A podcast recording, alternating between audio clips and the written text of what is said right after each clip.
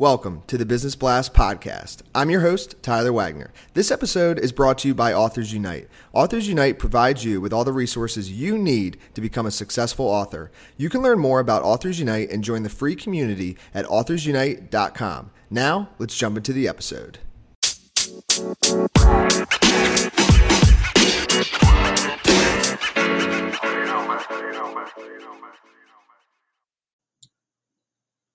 All right, everyone, welcome back to another episode of the Business Blast podcast. I'm your host, Tyler Wagner. Today I have Justin Womack with us. He's an online marketer, copywriter, and business coach. So, welcome to the show, Justin. Thank you, Tyler. Of course. Thanks for joining us.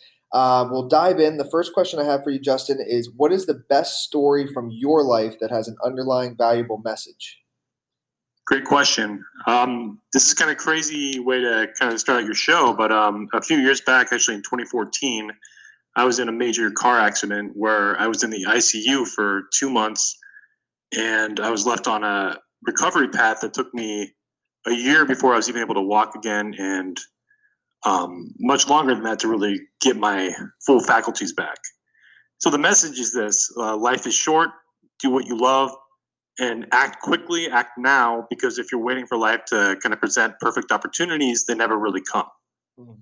So, just a quick point since that accident, I have started my own business. I've gotten married and I'm about a week away from becoming a father. So, that's pretty cool. Wow, man. Congratulations. Thank you. Um, and the next question I have for you is what is the most valuable piece of information we should know that is within your expertise or industry? Um, I would say that it kind of goes into line with what I say about copywriting.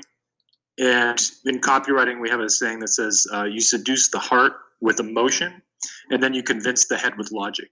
So I think that's a, a really strong piece of advice for any business because whether you're writing copy or you're speaking from the stage, it all kind of has the same uh, influence tactics.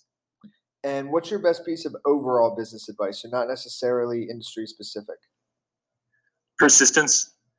Um, when I went out on my own, things started slow, uh, but I kept doing the right daily actions over and over. And it's kind of like if you're going to the gym or something like that. Um, if you do the right actions every single day, eventually the results start compounding and actually show up in your life. So business is, is the same way. If you're not doing the work, don't expect a year from now to wake up with anything different than you have right now. And if you could give your younger self one piece of advice, what would that be? Um, I would it would be to not put as much emphasis into the public education system. Uh, I think I was too good of a student back then, and um, and I think the public education system is more bred to breed employees rather than entrepreneurs. So I would have told myself to read more business books, consume more alternative education, uh, start my own business a lot younger than I did instead of going into corporate America to begin with. So uh, ideally, I would have probably started my business at like 15, 16 years old if I knew that I could and I knew it was possible. And in your opinion, what is the key to happiness? Um, time freedom and patience. So for me, you know, I used to work in corporate America. I, I have to have some control over my schedule to have to be happy.